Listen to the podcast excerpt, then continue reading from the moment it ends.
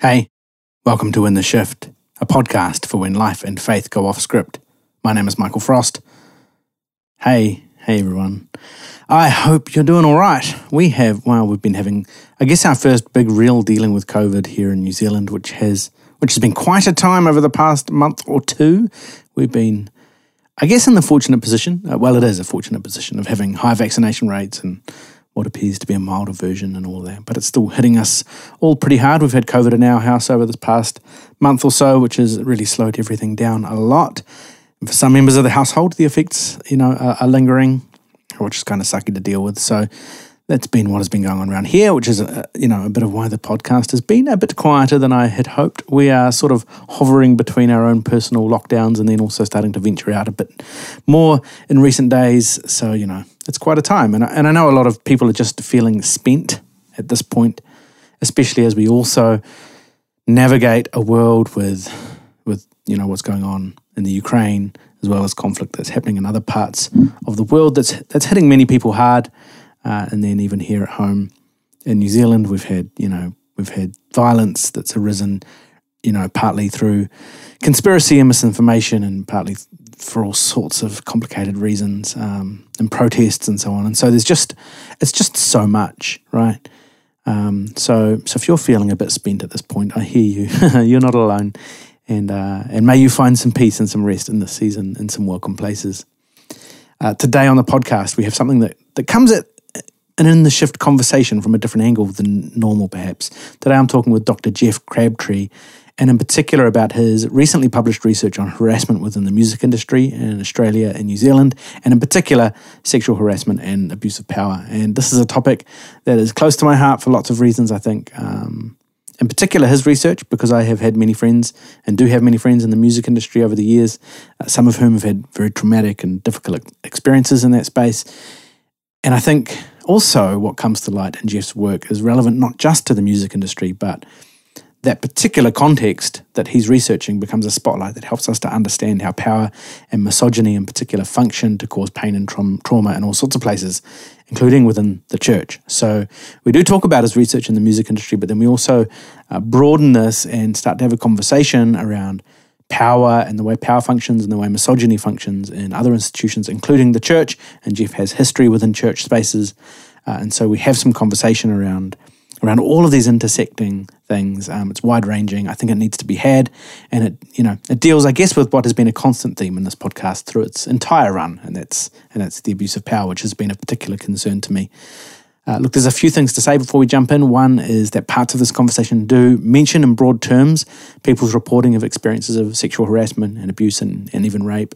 We don't really get into the specifics of incidences at all, but I just want you to know that it's coming and that if that's something you don't think would be helpful to you, then feel free just to, to leave this episode. The other thing is to say that um, we come at this conversation as two white men with considerable privilege. I think, you know, Jeff is aware of this in the way he does his research, and I was aware of it as we were having this conversation. So it's important for me to say that I think this kind of conversation needs to happen in multiple spaces and at multiple levels. So, as men like us, we come to this conversation from one perspective, and I hope are able to speak to some of the problems with misogyny and power, particularly as it is used predominantly by men from our particular perspective. But it's certainly not all that needs to be said not by a long shot. And a lot of what needs to be heard needs to be heard from women and their experiences. So um, I just want to say that, I guess, at the outset of this episode. So, with all of that said, this is episode 54 of In the Shift. Let's get into it.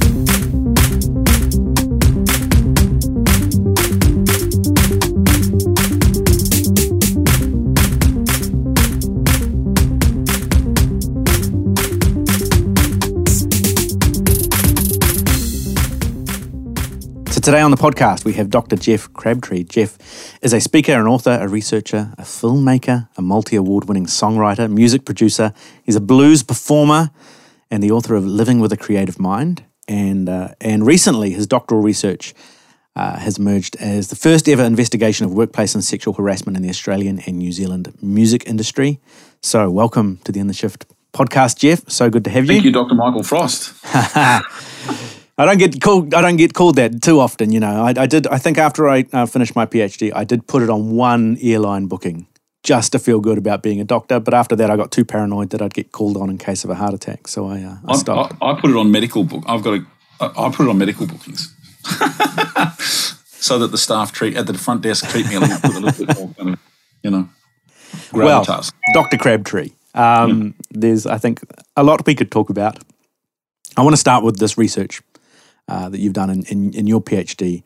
Um, and I, th- I, think it's such an important conversation, and, and I think it, it sort of devastatingly confirms what many might intuitively or through their own experience have, have suspected or known.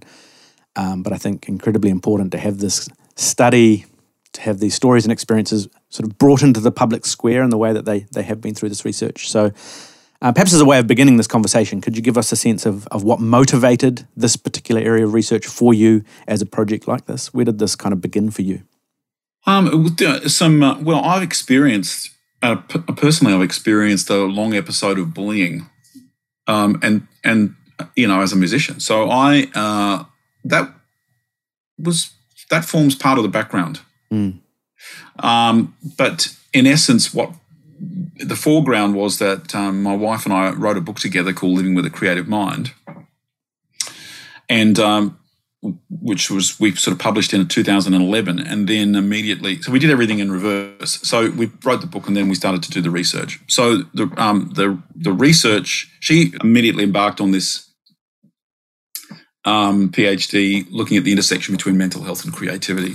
And and then halfway along that process she said look i think you need to get into this so we had some anecdote apart from my own experiences anecdotal stories we had anecdotal stories of um, the kind of toxic behavior in in in music in the music industry. So I went along to and to meet up with the guy who had supervised my master's degree. He'd changed universities, mm-hmm.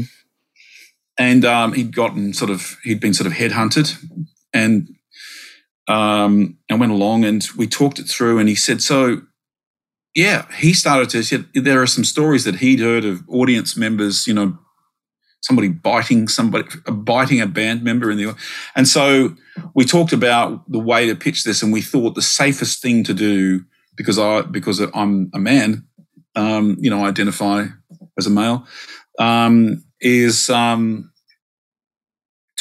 to to put it to put the research into the field as workplace harassment. Given that once you start, uh, once if you are if you're a man and you're wanting to research sexual harassment, the large um, large portion of the female community look upon you with suspicion. Mm. Well, not a large percentage, but a significant percentage mm. um, look upon you with suspicion. Like, why are you doing? You're a man. Why are you doing that? You know.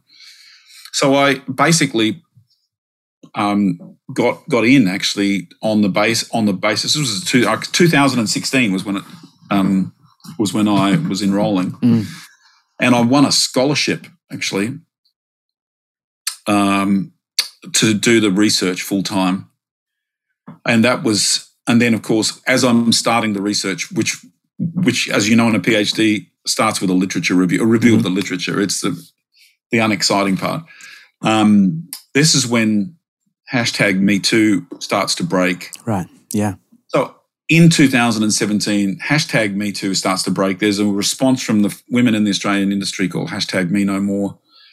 And then what emerges, of course, is as participants start to answer the ad, the advertising and log in and do the survey or contact me to do the the, um, the research, then it became about sexual harassment much more than workplace harassment. So right.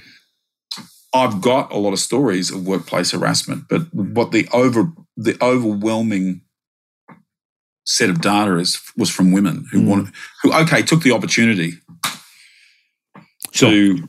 to report their experiences. So so in essence, what I was doing was trying to research.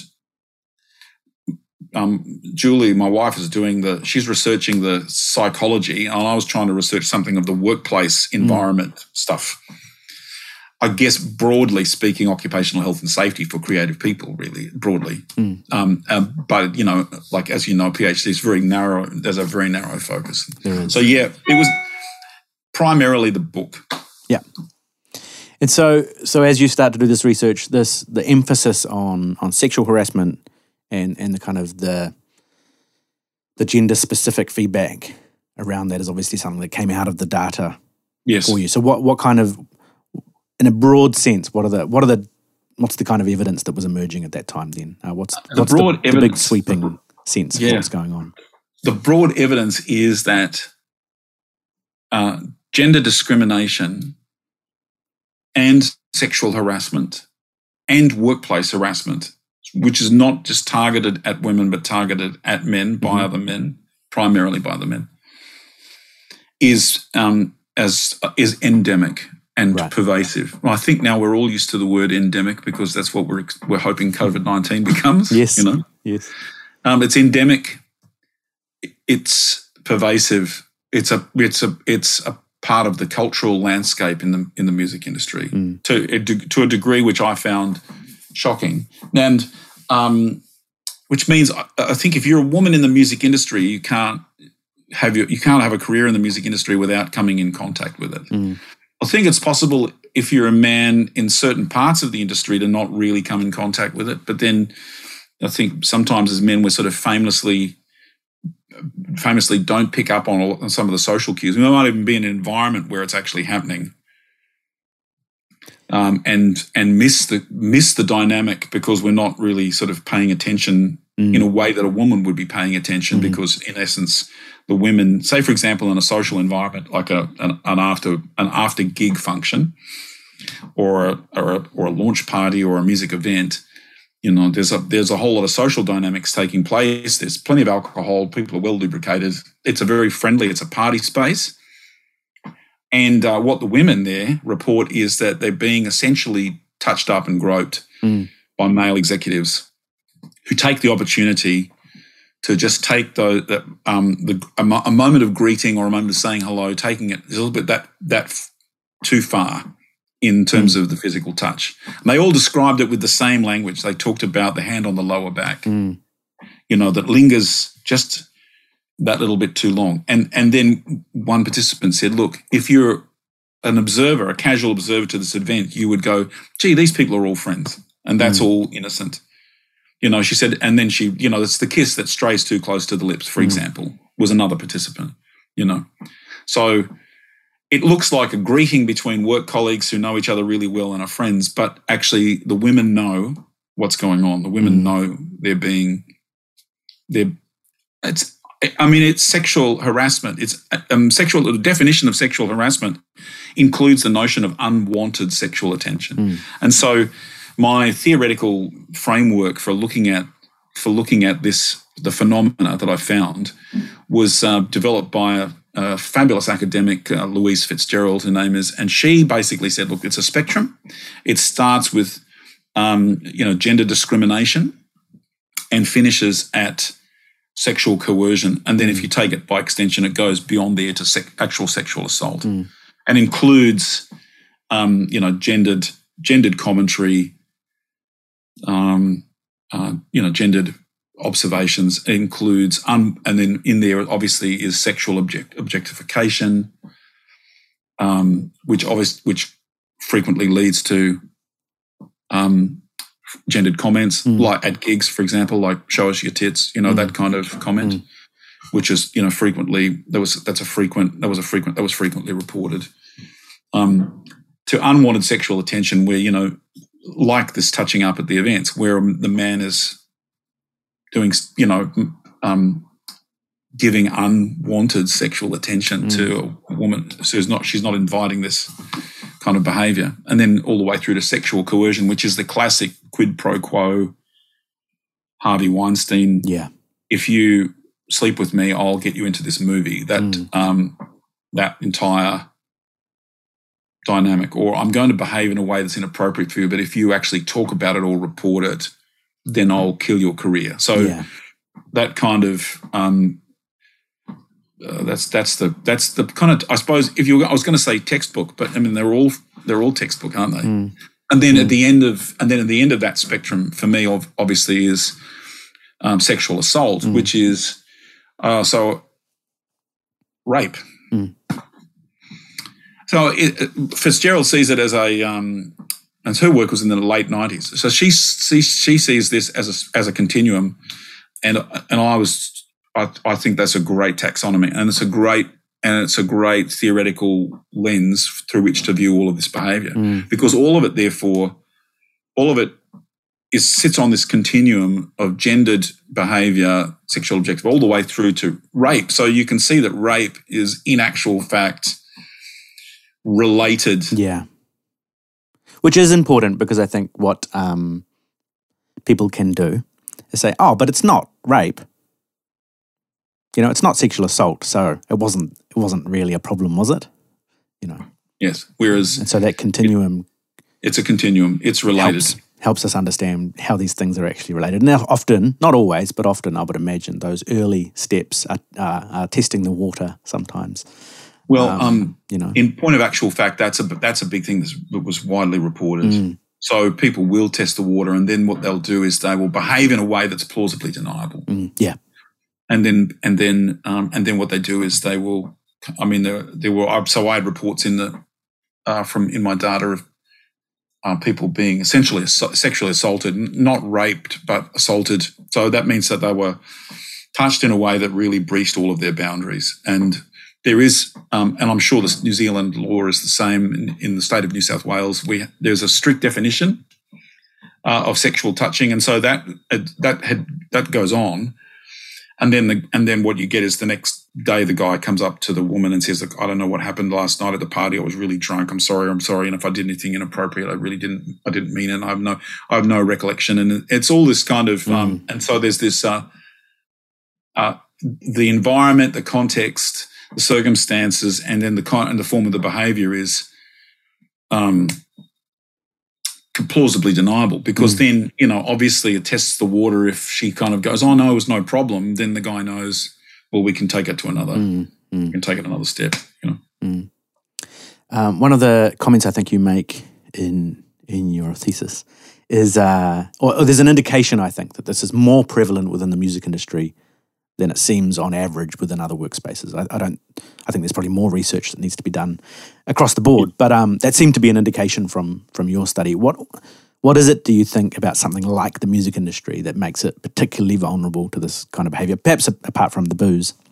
Hmm. okay well yeah alcohol's a alcohol and drugs obviously are a um an amplifying factor Mm. you know because alcohol is a disinhibitor um and that's certainly the case even in live venues. But actually the two big things um are um, um misogyny and power imbalance. And Mm. and so um without doubt in my mind and when I was when I refer to misogyny, I think it's easy for people to misunderstand what that term means.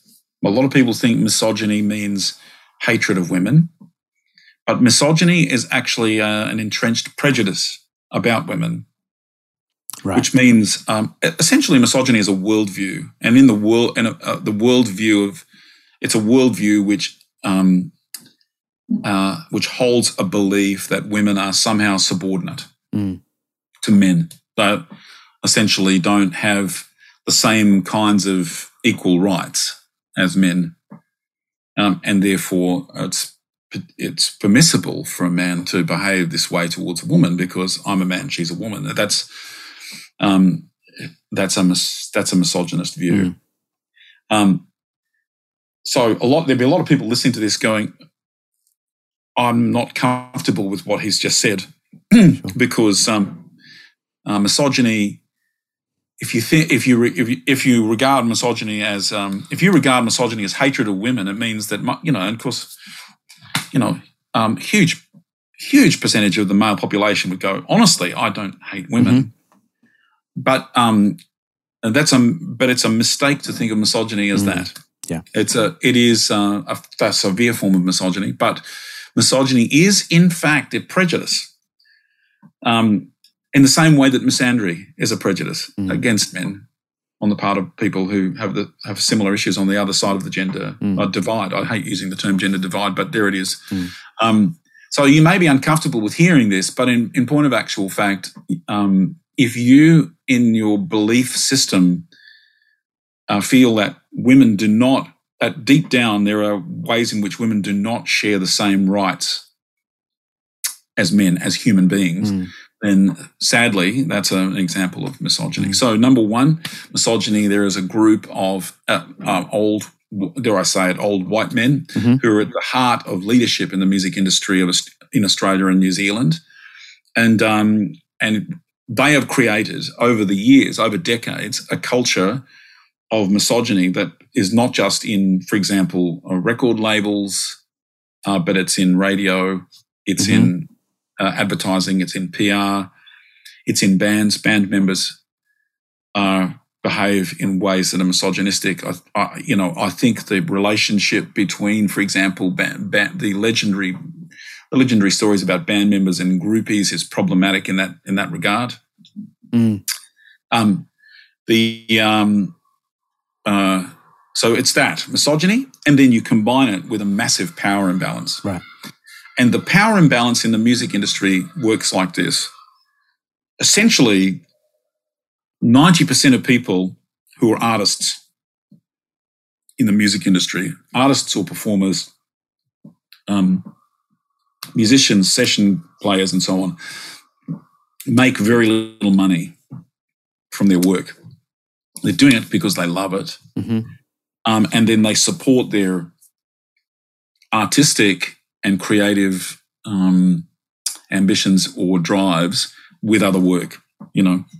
Um, and sometimes that goes down to that's that might you know you, that might mean I want to be an artist or a guitarist I want to be this but what they're doing is they're teaching guitar Yeah. uh, you know eight days a week or, Mhm. or, you know and they're doing all of that stuff or they work in a music store or they've got other work that actually some, sometimes often it's music related work that keeps them afloat uh, sometimes it's completely different work that keeps them afloat not very so very few people are actually making a living in in music but but for those who do as artists and and uh, assuming they are, are successful those who actually win the prize make a lot of money Mhm. so the the household names in the we all hear in music generally speaking are doing very very very well and that's not just um, you know um, that's not just in new zealand that's in australia and they're doing actually so well that you know they don't really ever talk about how well they're doing hmm so that's the heart of the power, and the and the power lies in the people who can say yes to you. So Mm. these are gatekeepers. So the industry is full of different kinds of gatekeepers at different levels.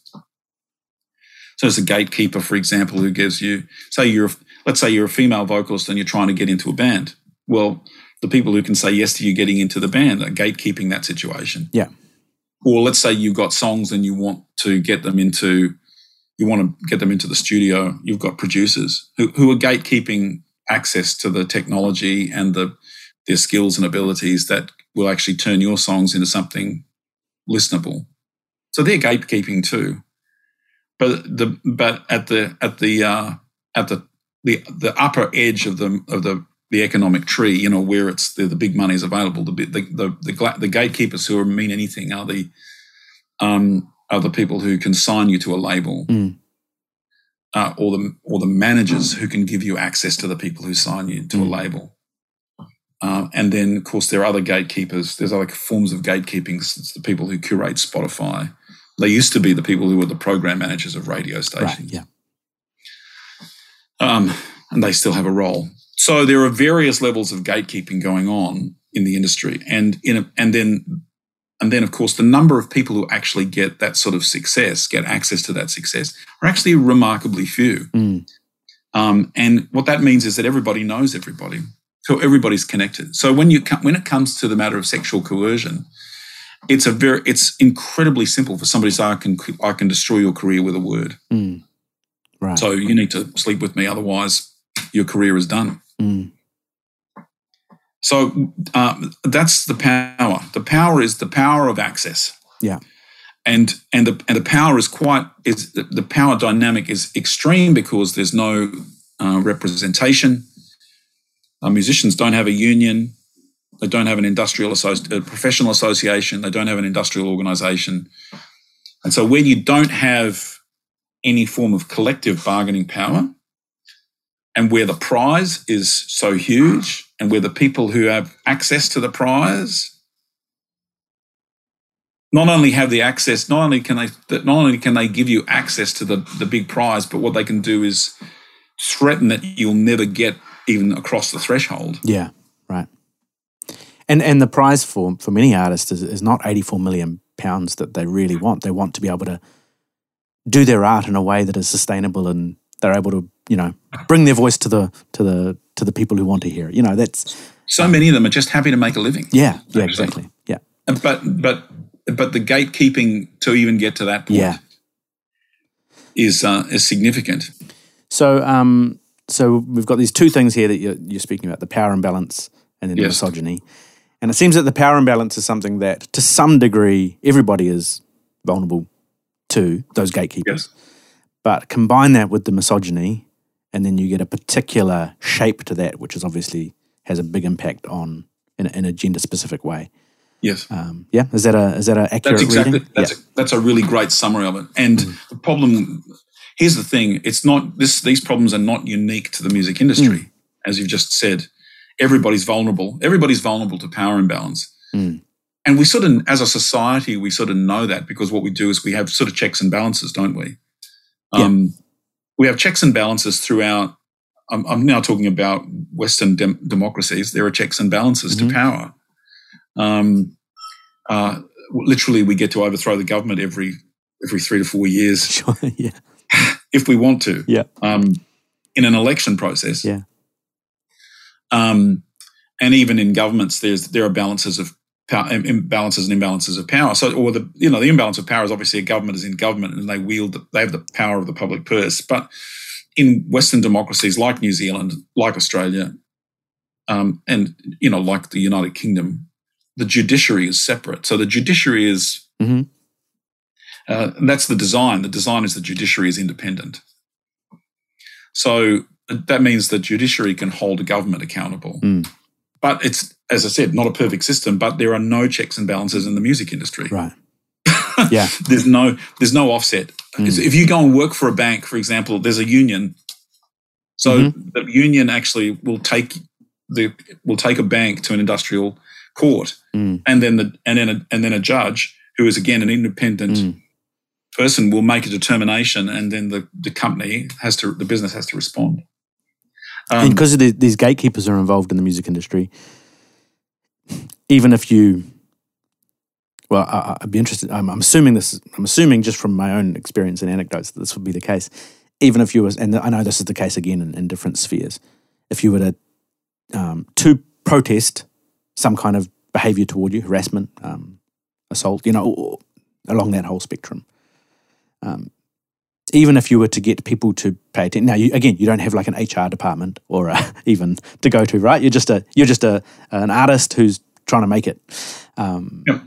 So you don't have those people necessarily to appeal to. Even if you did, or even if you've got a space where you can um, say something about it, um, because of the connectedness that you were talking about before, and the fact that those gatekeepers are still so important, your your reputation essentially becomes tainted, even if No, you are shown to be correct. not just no, not just tainted. Um, your reputation can be destroyed. Mm, right. Um, uh, so it's the end of your career, and one of the reason one of the reasons why um, really prominent artists haven't spoken out um, in these um, in about these circumstances, even though they've known about it. Everybody, every, look in the Australian music industry, everybody's known. Well, Mm. There's a, a prominent CEO of a major record company basically was sort of pushed out of his job or stepped down or asked to step aside, um, and um, that's not going to take any of it. I mean, that's it's public. It's public knowledge. So that's Denis Handlin from Sony Music Australia. But everybody knew about his behaviour for years. But why were people not able to? Why didn't why didn't why didn't prominent artists speak out? Well, because at the end of the day, power is not um, immediately easily quantifiable Mm. Yeah. and it's a and power now we're starting to get now we need to now we'd be having, having a discussion that relates to the work of um, uh, Pierre Bourdieu or or, or Foucault Mm. um, who who an, analyzed the way power works and who sort of try and theorize the way power works Mm. uh, power is fluid and is a slippery a slippery thing Mm. and often comes down to the, the um, what people believe Right. so I um, I use a tool to analyze power that rely a, a theoretical tool that um, is used to describe power dynamics, power relations in small networks, in small social networks, which is um, uh, exactly what is going on in the music industry. Yeah. Actually, to be honest, it's exactly what's going on everywhere. Because as, as much as we live in a large society, as much as we live in a, a nation of what's the nation, how big is New Zealand? Five million people. Even though we live in a nation of five million people, we don't connect or know or network with all those five million mm. people, no matter how big your Facebook page is. And our reality, our social circles are still quite tight and quite small. And so, what that means is everybody exists inside small social networks. And then everybody who's worked at a small to medium enterprise understands the power of small social networks. Mm. And and even if you work in government, it's still, you know, you, know that it's a small social network because it's okay. So now you work in the New Zealand Public Service, but you don't work in the New Zealand Public Service. You work in a department in yeah. the New Zealand Public Service, and you might work in a very specialised way. Uh, in the same in any large organisation, there are there are there are small, powerful, power, and people who are in positions of being able to say yes to you or no to you mm. are able to exercise power. It wouldn't matter what you, uh, it wouldn't matter what social construct we were looking at. We could be looking at an employment construct. Mm. We could be looking at a sporting club. Mm. And so people take, get their power and they bully with it. Yeah. They bully and they abuse with it.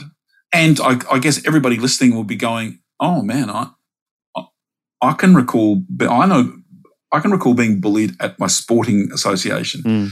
I can being I've I've been bullied. You can be a member of a political party. I've been bullied in a political party meeting. Mm. I, you know, I've been bullied by a local politician, or I've been bullied in my.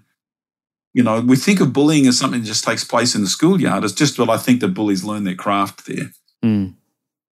Um, I, um, you know, I personally, for example, many many years ago, experienced a five year period of bullying in a church.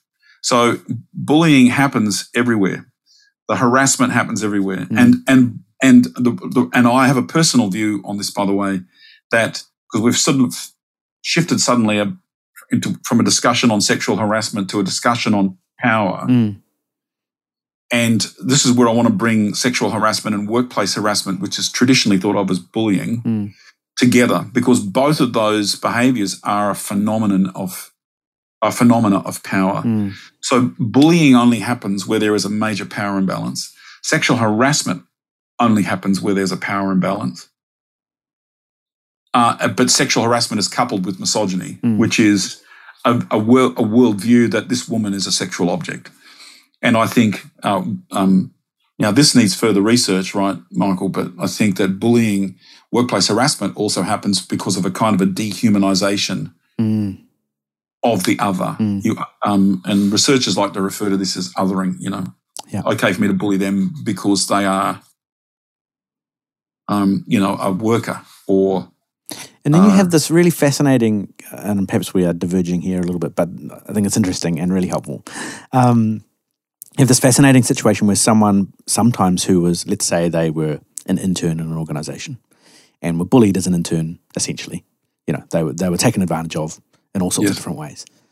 Um, and but then they, for whatever reason, they're the small percentage who survive that internship and come through and, and sort of make it in in whatever sphere they're in. Um, then um, can it seems, in my experience, can be quite susceptible to saying, "Well, I had to go through that, and therefore that's like the pathway through, and so now I'm going to do the same." Do, do, do you know what I mean? Oh, absolutely. I have anecdotal. There's anecdotal evidence that that actually takes place in the acting world, in particular mm-hmm. in the in the tertiary sector of acting education. Right. And that's regarded as a this is the sort of rite of passage. I this is what happened to me, so this is mm. what happens to you. Mm. Um, I have anecdotal evidence. There's anecdotal evidence of that. In fact, in, in fact, what I'm in the process of doing is raising funds for a a, a, larger research project that will actually look at the entertainment industry more holistically, not mm. just the music industry. Okay. Um, so, yeah, I've anecdotal evidence of that. I've got anecdotal evidence of it. Well, for sure, it's actually well reported in the health industry. Right. Um, it's well reported, yeah, amongst, um, you know, because, for example, surgeons uh, have to go through a process of internship hmm to become surgeons to get into the specialty. And then the, the, the surgeons who were there, not just surgeons, nurses. Um, there, in fact, in the in the field of workplace bullying, there is so much research being done on bullying by nurses to other to junior nurses Mm. and bullying by doctors to other health staff that it sort of forms a huge subset of the work of workplace harassment research. Mm. So for sure, it's then what you're now talking to, what you're now speaking about is, oh, this is the culture of the industry Mm. that I'm in. Mm. This is the norm. So so bullying has become normalized in these industries, and so bu- bullying and harassment and sexual harassment, workplace harassment, sexual harassment have been normalized in the music industry. This is how it was been. This is how it's Mm. always been. So then people would say, you, I would imagine you would hear things like, well, look, that's just the nature of the business. This is what you have to deal with. If you're going to make it here, you have to toughen up. Um, you have to learn to hold your own. Is it Yeah, that yeah. fair? Suck it Yeah. up, princess. So words to that, if words, if not exactly the same, but to Mm. that effect for Mm. sure. Um, one of the one of the phrases you use in, in your research is this idea of shattered assumptions. Yes. Um, you use that. there. Could you could you maybe talk a little bit about that? Because I think that's quite a helpful um, phrase or, or way of a hook into thinking about um, people's experience. Um, and I think a lot of the listeners for this podcast in various spaces in their life, whether they be um, religious or, or elsewhere, have, have may have experienced that sense of shattered assumption. So could you talk us through that a little bit? Yes, I can. So, um, the shattered assumptions theory actually was proposed by a psychologist named Janoff, Janoff Bulman, um, split surname. Uh, essentially, Janoff Bulman and uh, his colleagues were looking at uh, victims of trauma, and they noted that um, people hold uh, they hold basic assumptions about the goodness of the world, and I think this is actually true even of um, people in religious contexts who um, who still may have, for example, in the Christian context, an idea of original sin. Even in within the context of an idea of original sin, they still basically hold a view that people are, are basically good. That is, you can see the way they live. We live, we, we essentially live with each other on the, on a in a kind of a trust set of trust relationships, and we Mm. trust people. Um, and there are ways in which we sort of trust people kind of less, you know, penalties for shoplifting, for example. Um, but even it's any it's it's easy to shoplift, you know. Um, people don't do it generally speaking because there's this overarching assumption of the of beneficence, you Mm. know. Um, and what Janoff Bulman found was that following trauma, real trauma, like um, you know, post post traumatic stress disorder trauma, a, you know, violence, seeing the death of a loved one, that sort of kind of Mm. trauma, you know, um, that they that those experiences shattered their assumptions of the goodness of the world. Mm. So their assumptions about people and their assumptions about the world were um, uh, were destroyed essentially by the traumatic event. Now, the reason that this is important is well, so you can understand. For example, um, right now, we're, right now we're witnessing the Ukraine. So whatever assumptions you held about um, uh, whatever assumptions were held about uh, Vladimir Putin are, are obviously, if you held positive assumptions, as many did, those assumptions have to be suffering some. Um, they have to be suffering some uh, interrogation. You have to be interrogating your own assumptions Mm. about it. You have to be. But um, the people in Ukraine who've been bombed and shelled, and their kids have been killed. Now, now they are, are trauma victims. And what's going to happen to them down the track is um, people who are living with them and working with them and take helping them through, you know, their lives in a long time after this crisis is over, are going to be dealing with the fact that they no longer have the same trust in the world and they no longer have the same trust in people that they Mm. used to have. Mm. Those events, one singular event, a missile slamming into a building, um, is going to is going to destroy their ability to trust Mm. In a very fundamental ways. So uh, the reason that this is important is because um, Janoff Bulman noted that amongst bullying victims, um, the bu- people who've been bullied, and by extension, people who've experienced sexual harassment, uh, show signs of post traumatic stress disorder. Mm. And so, what we actually have is an after effect of being bullied or sexually harassed, in which our ability to trust and believe in the world is forever damaged. Mm. And so, it, this uh, the consequences and severe instances of, um, you know, bullying, which have, for example, uh, you know, my personal instance was a, a, a five year episode. Um, severe instances leave a long um, mark on your soul. Mm. And that shattered assumption, we you come to, first of all, you, it shatters your assumptions about yourself. Because one of the things that happens to you when you are, and this is a common experience, um, victims of victims of sexual assault, one, um, often blame themselves initially. Mm. Uh, victims of bullying often blame themselves. It's a very pernicious kind of action, actually, the, the act of bullying somebody or harassing somebody, because one of the things that they do is they doubt their own abilities, they doubt themselves. And often the way that that harassment is done Yep. by the perpetrator is done in a way to make the person doubt their own version of events as well. Um, the entire the entire strategy, an entire strategy of workplace harassment, of different forms of workplace harassment, is to make you doubt yourself. Mm. It's a kind of a it's a kind of a longitudinal gaslighting. right. Um, so, um, so people doubt themselves. So it shatters their their belief in themselves. It shatters their confidence. Um, to the extent that um, many people at that point like leave their occupations, leave their work, leave the environment they were in. They leave. They make entire career choices based upon the bullying, the experiences of being bullied, and the experiences of being harassed.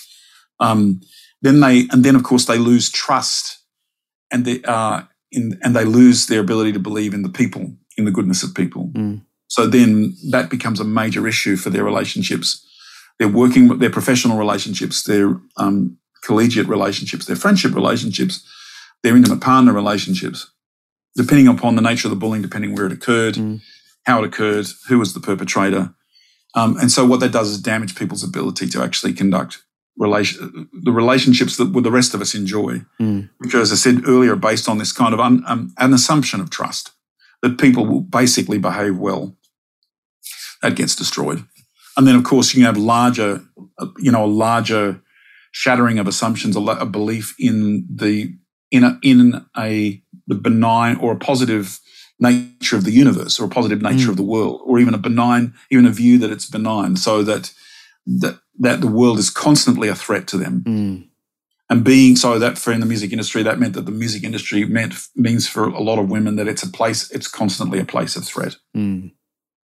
um, and in places where there's um, power imbalance and worldview uh, rigid worldviews that dehumanize worldviews that dehumanize and object objectify uh, people who in those environments actually emerge from the from them um, traumatized to the extent that they won't they're triggered by it. They won't go back. Right. Yeah. people leave these environments and will not go back. People have left careers and won't go back. People have left social organized social institutions and not gone back. People have left cultural institutions and not gone back. People have left um, uh, people have left churches and, and won't go back. People have left um, em- employment and won't go back to they change they ch- change completely. People have been abused for example in in the health industry uh, they won't, they won't go back and it's even sometimes re-traumatizing them just to go just to visit the hospital or just to visit a doctor Right. Yeah. So um, they get triggered yeah, they're yeah, triggered by yeah, yeah, and it, and it's triggering trauma, right? Trauma and trauma responses in the body, and and it's you know this is the kind of thing because again, the the downplaying of some of this stuff can be, well, that was that was however many years ago now, or that was that wasn't in this context. So, um, you know, all of these ways to to downplay someone's experience. Um, yeah, and to minimize to Yeah. minimize it, and in one sense, it's sort of a part of the process of dehumanizing. Mm. And and and the other thing is, of course, in the spectrum of all humanity, we all deal with these things differently, Yeah. and so it's easy for somebody to go, "Oh, you should toughen up," you know, Look at so and so. They've been they've handled it such and such a way. Exactly. yeah. But I'm a great subscriber to when to the bell curve when we start to look at um, uh, social structures on a on a larger scale, and I'm talking about you know beyond I suppose beyond 100 or 200 people. Mm. There's a bell curve, not even beyond 100, even in 200 people. There's a bell curve going on. There's a bell curve in height. There's a bell curve in um, you know in uh, body shape. There's a bell curve in you know aptitude for various things. There's a, I mean, I was never good at sport, so there's a sporting aptitude bell curve. You know, um, there's a music aptitude bell curve. You know, there's a a, a, a, linguistic aptitude bell curve. All of these things, um, and so when it comes to our how we cope with um, debilitating and crisis situations, there's a bell curve in response. Mm, mm. And that doesn't mean that people are weak. It just means that um, their wiring is not the same. Mm. So I pick. I, I believe, uh, you know, if I have a message for anybody, it's a message for people who lead any kind of social group at all, or cultural group at all, whether that's formal or informal. If it's a formal leadership or informal leadership, you need to really tread carefully. Mm. Unless, of course, your business is in destroying people. So then don't tread carefully. all of these things are intersected, right? These layers of, of power, of misogyny, of racism, of um, dehumanization, of othering. Uh, these are these are all, I guess, coming at coming at this this problem from a number of different angles that are all Yes. intersecting and, and, and related to one another. Yes, they are. Um, you'll know that uh, you know a number of listeners to this podcast have had uh, difficult experiences, say even within like religious context and stuff like that. Um, Yeah. One of the interesting things to me is that it almost seems like even as sort of the Me Too movement emerged, uh, and there's there's been more conversations about um, abuse of power and stuff like that. There's also been in some sections and across the board, um, and also within even religious spaces, of a, sort of a doubling down on that kind of more powerful, successful, narcissistic leader. Um, certainly, America has given us some um, fine examples of that. Um, do you have any sense of what's kind of going on here? What is this kind of, what is this desire, perhaps, for the for this kind of? uh, Some people talk about a toxic masculinity, for example. Um, whether, Yes. whether that's the best phrase or not. What what's what do you think is kind of going on here? What what what is happening for us? Well, I think religious organisations are social, so, uh, are social organisations slash and cultural organisations, um, like in, um, like any other. Uh, uh, you know, of course, they have a special purpose, and people join and become a part of it because of their belief, their worldview, and they join and become part of it for you know really valid reasons. You know, which are to do with their, you know, how they how they view. The, um, you know, I mean, look, I, know, I don't want to delve it because I'm not a theologian. I don't want to delve into this, but everybody, in a sense, has a theology. Everybody has a, a, a that is, they have a, a framework of belief about the structure of the universe. And even if your theology is that God doesn't exist, that's still, in one sense, a theology. Mhm. you know. So you know, because of people's, you know, people join together in churches because of theology. People join together in churches because of sacred texts. They join because of deep sense of meaning to these things. Uh, and and then what happens is we form organisations to to I guess to harness the power of that coming together, that Mm. gathering, that gathering, and and to be able to direct it in, in, in positive ways, hopefully positive ways. Um, so what's happening to, in church leadership is is what's happening. Like church leadership is not immune to, to Mm. the to all of the other uh, drivers and factors that affect leadership in any other organization. Mm. But it's um, in fact, if church leaders think that they're somehow special because they are acting on behalf of the divine, then they've complete then they've completely uh, then they've completely uh, deluded. Actually, that's a delusion. Mm. It's a, um, it's a delusion that you are that as a human being, you've become more special because of because of your relationship to the people that you are leading. Mm. Even if your intention is to lead them closer to God, it's delusional to think that you're somehow special. Mm. What you are is leading them, Mm. and leadership is subject to the same uh, criteria everywhere, Mm. right? And I'm pretty sure that somewhere um, in, in the uh, in the New Testament record of um, Jesus' um, utterings, he was um, made a point of, of selecting people who were teachers and pointing to their hypocrisy. Mm. And sort of, so I'm something like, woe to you. Um, Yeah. you scribes and Pharisees. So, uh, as if it's almost as if in that moment he was articulating that there is a responsibility that comes with the position. Mm. Um, and I think I recall also somewhere in um, uh, somewhere in the New Testament scriptures, has been given much will be expected. You know, to whom has been Mm. given much, much will be expected. So I feel as if the biblical account um, essentially backs up the what we now think of as the cultural and social account. I mean, the, the, the actual phrase "with great power comes great responsibility" uh, is uh, the, that's the gospel according to Spider-Man. Yeah. that was actually first articulated, I think, in a Stan Lee comic. Right. Yep. Um, and so it's Spider-Man, and it's in the early, it's his early f- early phases of his uh, morph, you know, morph, metamorphosis. Mm.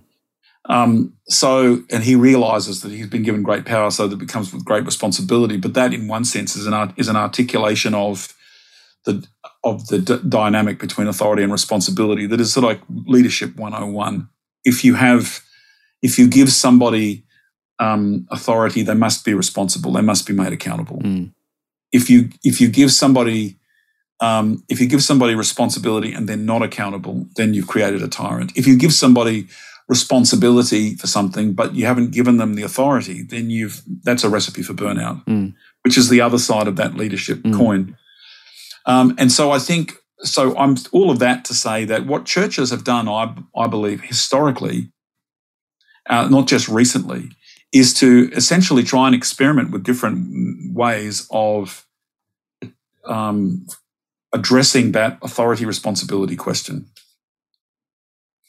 Um, you know, with differing degrees of success, Mm. and so different church models. I think I'm I'm thinking of, for example, some of the more what would be thought of as more traditional church models. Um, the the person who is the CEO of the church, effectively the pastor of the church or the minister of the church, the reverend, is appointed by a church council and could be removed by the church council. So that's the parish. So there's a kind of a a power sharing dynamic in which there is meant to be obviously a relationship and there's meant to be a kind of a synergy between those two groups, the parish council and then the the, the minister. You know, um, in some cases, um, we see. So, for example, in the Roman Catholic Church, we see a situation where there is an all-powerful pope who is um, appointed or elected from amongst the College of Cardinals, and then the pope, you know, wields enormous cultural and social power. But what we're given to understand is inside the Vatican, there are this there is an enormous political web at play, which can, if you know, for certain for some popes, for example, can undermine your undermine the papacy or can Mm. you know, re- you know, effectively. Um, so effectively, the the there are pow- there are these complex power structures at the top of the Catholic Church, even though you tend to think of the Pope as being all powerful in the Catholic Sure. Church. Yeah. Um, but then what we've realized, obviously, here is that that even the power in the Catholic Church is diffused amongst different Mm. dioceses. So, Mm. so a, an, a so a cardinal who is, you know, who has this uh, leadership power over a diocese has an enormous amount of power within the region. You know, Mm. uh, but the recent.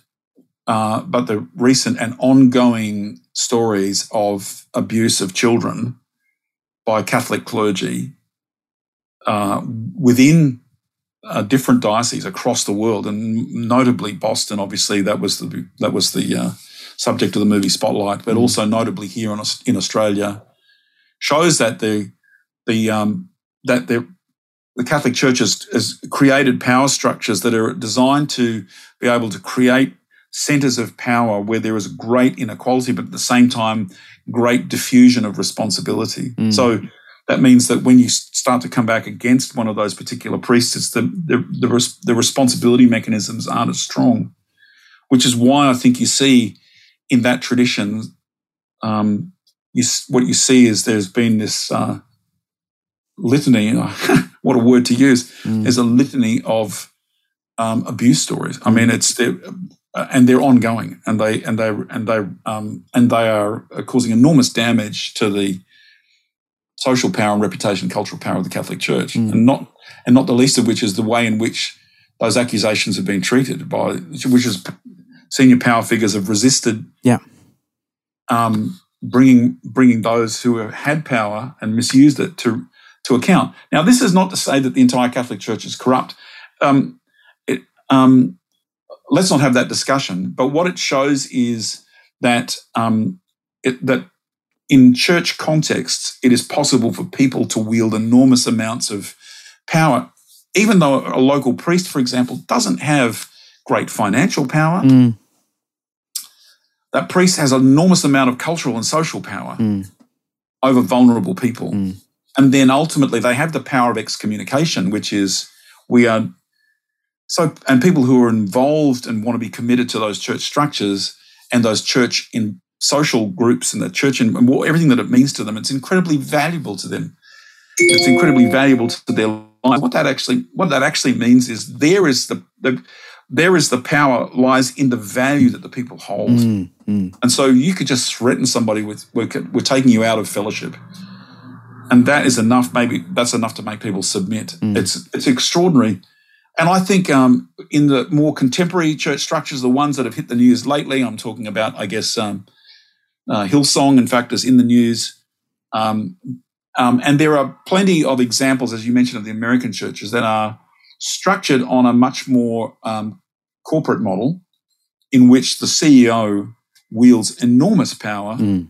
but there is a board that is in, in, meant to keep them in check. But um, I, I think contemporary, those contemporary churches more closely resemble Silicon Valley startups. Right that are that um, that uh, have um, legendary founders. So we're talking about Facebook. Mm-hmm. Um, and so in Facebook, Zuckerberg wields enormous power. And there is a board, by the way, that keeps is meant to keep Zuckerberg in check. But how much power does a board actually have over somebody like Zuckerberg? Mm. And so, how much power, if you've got a charismatic, a popular, powerful, um, attractive figurehead who runs the church, how much power does a board have to remove mm. them?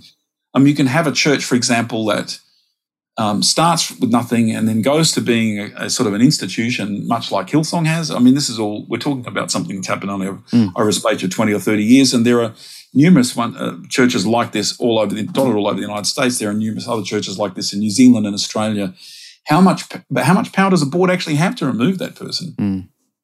They have the legal power, but what are the implications? Because the individual themselves wield enormous amounts of Yeah, and they are so central to that entire institution holding together. Right. They're to, they're yeah. in, in, they're incredibly they're incredibly central. They're vitally central. Mm and ultimately, I mean, ultimately, churches have to survive financially. Mm. They're ultimately central to the financial operation. They're, they're central to the finances mm. of the entire of the entire corporation. When they start to do things like buy huge plots of land and big big buildings, and then suddenly you've also got the people who are running the boards have actually also got a debt, a cash flow debt, and cash flow and debt yeah. burden to manage yeah. and all those sorts of things. So um, the uh, the difficulty always comes down to accountability. Mm. Now, um, we also, we, we, you know, that this doesn't mean that every church leader is a, is a toxic as is toxic, mm. uh, because um, you know the thing is there are places in the music industry where there is a great imbalance of power, but the people who are actually the gatekeepers are wielding it with a kind of nobility of mm. purpose, right. and they're wielding it in, with good character. And they're the same with Silicon Valley startups that become huge.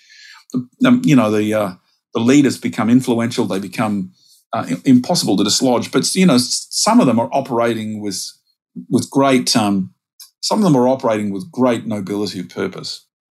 Now, um, that said, even inside the, the, you know some iconic institutions, now what is emerging from those Silicon Valley startups are stories of bullying Mm.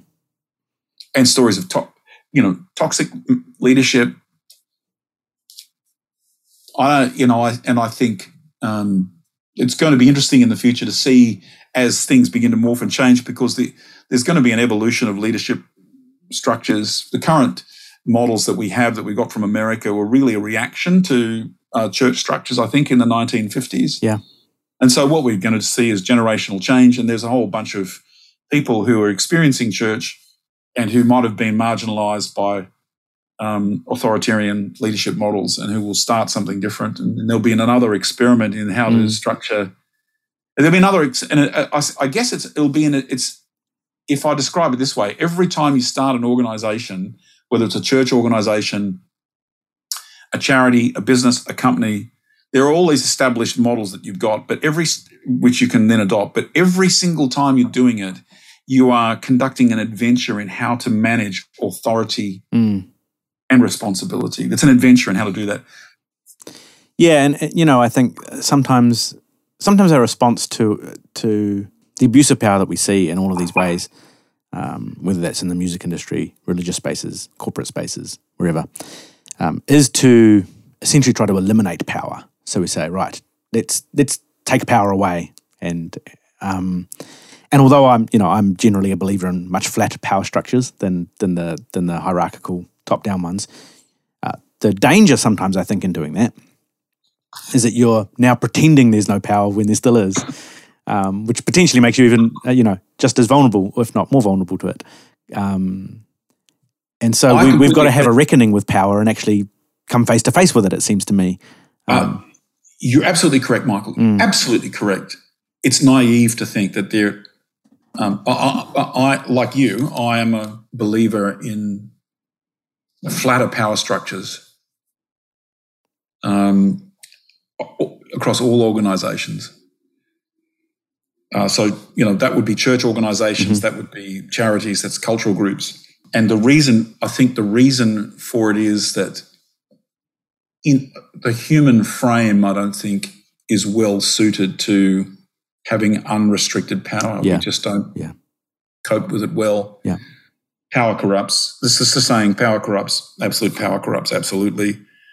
Um, and I think we're all equally vulnerable to the corrupt, the corrupting influence Mm. of um, unrestricted power. So I, I, like you, I'm a fan of flat power structures, flatter authority, you know, flatter organizational structures in general.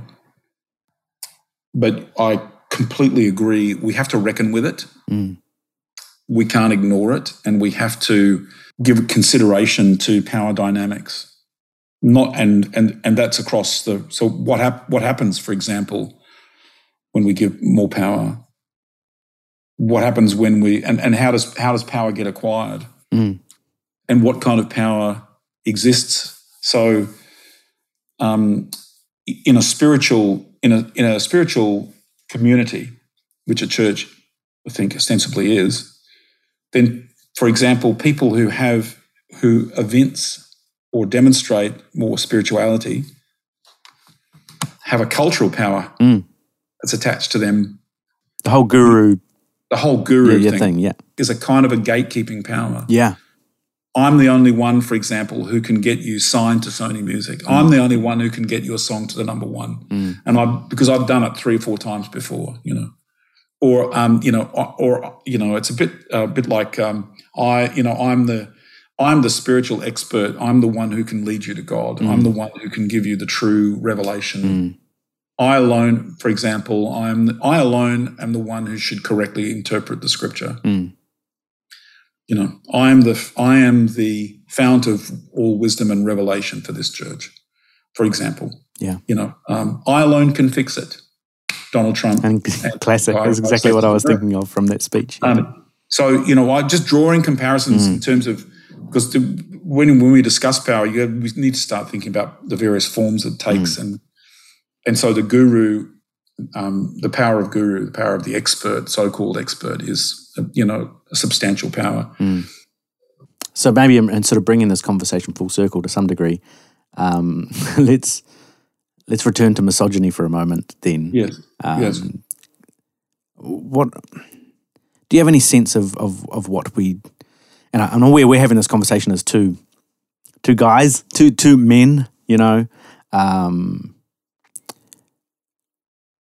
what what is the path forward in terms of tackling the kind of misogynistic cultures that we see um, built in all sorts of organizations, whether that's music industry and, and, elsewhere. You know, how do we how do we tackle this? Do you have any thoughts about that? Yeah, I mean, this is one of the thorny problems. I, um, um, I don't have specific thoughts, but I've got like a big idea. It's sort of two big ideas, really. And the one one big idea uh, stems from um, this notion that we change people's behaviour um, by using a carrot, the carrot and the stick. There's two things that we that people generally respond to. If that is, if we don't, we, if we don't, we, we have to address the issue of changing people's belief. Mm. But changing people's beliefs is a um, is a notoriously difficult thing to do, mm. and the reason it's notoriously difficult is because uh, we all, as a as a product of our own uh, confirmation biases, reject information which which contradicts our beliefs, even if our beliefs are wrong. Mm. Which is why flat earthers exist. Right. Yeah. Yeah. Um, and they persistently just go, no, no, and this is why, no, no, the Earth is flat, and this is just all a, um, this is all a conspiracy, and, which is why conspiracy theorists mm. exist, mm. which is why people get in cults and you can't get them out. Yeah. Um, uh, so changing belief is a but changing people's belief is a huge undertaking and it's a it's a um, I think ultimately it's a long term project with that we are in, that we need to be engaged in and it's and it starts obviously with education.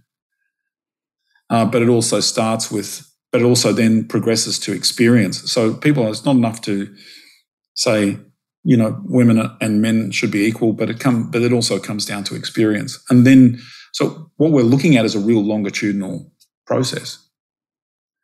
Uh, and then part of it is um, cult, so it's not it's, so it's not just changing beliefs; it's actually cultural change and mm. cult because culture is so um, profoundly and irrevocably tied up with what we believe anyway. So yeah. on the so I guess what I would say is it's in, on an individual level, it's changing people's beliefs on a societal level, it's changing culture, or an organizational level, it's changing culture. And we know that culture is hard to shift, particularly if it's been the same thing for 10 years or mm. 20 years or 30 years, and people have profited from that culture and have mm. risen up in that culture. Then, even if you come in and change the culture, they'll resist the change and they and resist cultural change mostly by um, subversion, mm. you know. So I, I, wish I had a happier answer, but it's um, I think it's a it's like a, a 50 or 60 year journey mm. or longer. Mm. And in the case of um, your work as a theologian, for example, and in the community in which you're working in, I think that the, that, that group has come late to that discussion.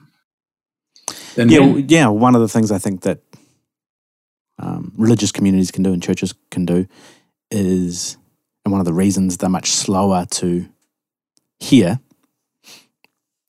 is because they've attached maybe spiritual beliefs, theological arguments to that worldview that says, let's, for example, women are subordinate. Uh, and so that becomes another layer to unpick um, for people within those communities. Um, yeah, and if they've attached that to um, scripture, and yeah, and this is what God says. Yes, right. So then it's it's it's it's, it's doctrine, right? Yeah, and, and I think you know what this speaks to, or the the kind of the downstream impact of of that is that you end up with this kind of desire for a kind of fundamental certainty, a, f- a very fixed way of thinking about faith.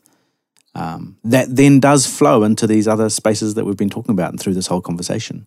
It means yeah. that those those structures and systems that actually we've culturally developed, um, systems of power, systems of of um, misogyny, um, patriarchy, uh, and, and all sorts of others, uh, yeah. You know, we've developed those and then cultivated them within and, and, sort of baptized them in, in into our very fixed system, and then feel deeply under threat when they become challenged or questioned, or uh, and that's and that has you know very harmful uh, results. Hey, thank you so much for this conversation. It's uh, Michael, it's a pleasure. We've covered a lot of territory. We sure have. and and these threads kind of all interweave together in, in ways that I think matter deeply. Um, they matter deeply for us at kind of large cultural, cultural, social, political, religious levels, and they matter deeply for the individuals that are um, affected by the kind of stuff that we've been talking about. Um, Yeah. So yeah, I, look, I, I appreciate the the opportunity to talk talk it through. Thank you. It's been fun. Yeah. It's been fun talking to you. It's been great. So that was my conversation with Dr. Jeff Crabtree. There's a lot in there, and you know some of it's pretty heavy, and I think it leaves us with a lot to think about. But it's important, and it's important not just in abstract ponderings about power. It's about real lives. It's about suffering. It's about uh, about what happens when people use and abuse others, and we must find ways forward that lead us on a different path. Thanks as always to Reese Michelle for his audiological skills, making this sound good in your ear holes. Um, until next time.